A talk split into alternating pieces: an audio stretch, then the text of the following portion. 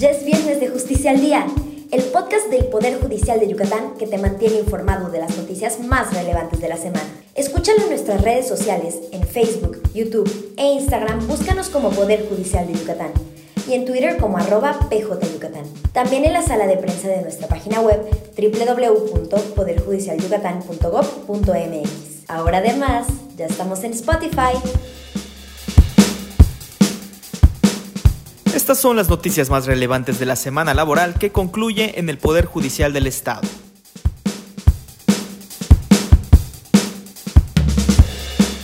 El nuevo sistema de justicia laboral que se implementa en México y se prevé llegará a Yucatán el próximo año representa un nuevo paradigma que impone a las autoridades del Estado la necesidad de capacitarse y contar con recursos tecnológicos que se requerirán en el procesamiento de los casos.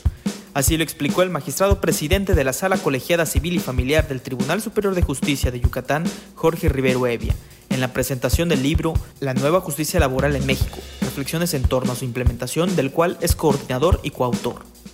Expuso que en este nuevo sistema de justicia laboral, las partes del conflicto están obligadas a agotar una primera fase conciliatoria y solo en caso de no llegar a un acuerdo se iniciaría un proceso judicial que se atenderá en audiencias orales por jueces o tribunales del Poder Judicial de la Federación y de los estados, según sea el caso. Recordó que para la implementación de las modificaciones constitucionales que dieron pie a la reforma, se modificó en 2019 la Ley Federal del Trabajo. Sin embargo, también serán necesarias modificaciones a las leyes orgánicas de los poderes judiciales e incluso la creación de nuevas leyes federales y estatales, lo que involucra a los tres poderes del Estado mexicano. El Consejo de la Judicatura del Poder Judicial del Estado participó el pasado fin de semana en el Reciclatón 2021, convocado por la Secretaría de Desarrollo Sustentable del Gobierno del Estado de Yucatán, que tuvo como propósito el reciclaje y la correcta disposición de residuos electrónicos. Estos trabajos fueron coordinados por la Comisión de Administración del Consejo de la Judicatura, presidida por la consejera Sara Luisa Castro Almeida, con la activa intervención de los departamentos de servicios y redes, mantenimiento y contraloría, así como con la gestión del presidente de la Comisión de Desarrollo Institucional, el consejero Carlos Alfonso Murillo Q quien hizo entrega de dichos muebles a la titular de la Secretaría de Desarrollo Sustentable, Zaida Rodríguez Gómez. La desincorporación y baja correspondiente del equipo electrónico de cómputo que se encontraba en resguardo de la Dirección de Administración y Finanzas fue aprobada en sesión extraordinaria del Comité para la Determinación Final de Bienes Muebles del Consejo de la Judicatura. Con esta acción, el Consejo de la Judicatura coopera en el objetivo de frenar el cambio climático y evitar el deterioro del medio ambiente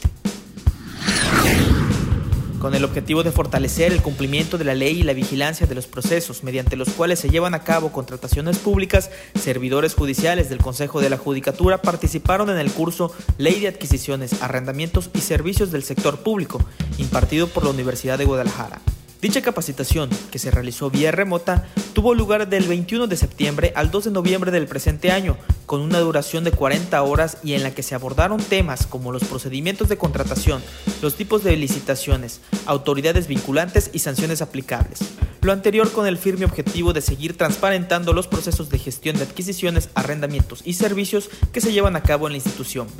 Con este tipo de acciones, el Poder Judicial del Estado, a través del Consejo de la Judicatura, fortalece las medidas anticorrupción y pone en primer orden el cumplimiento en materia de transparencia, participación y acceso en los referentes a contrataciones públicas. En el reporte semanal de desinfecciones en edificios del Poder Judicial del Estado, la Dirección de Administración del Consejo de la Judicatura reportó que se realizaron cuatro jornadas de desinfección en ocho edificios de la institución, cuatro de estos ubicados en Mérida y cuatro en el interior del Estado. Para mayor información visita la sala de prensa de nuestra página web donde podrás encontrar todos los reportes semanales de desinfecciones. Gracias por escucharnos. Hasta la próxima.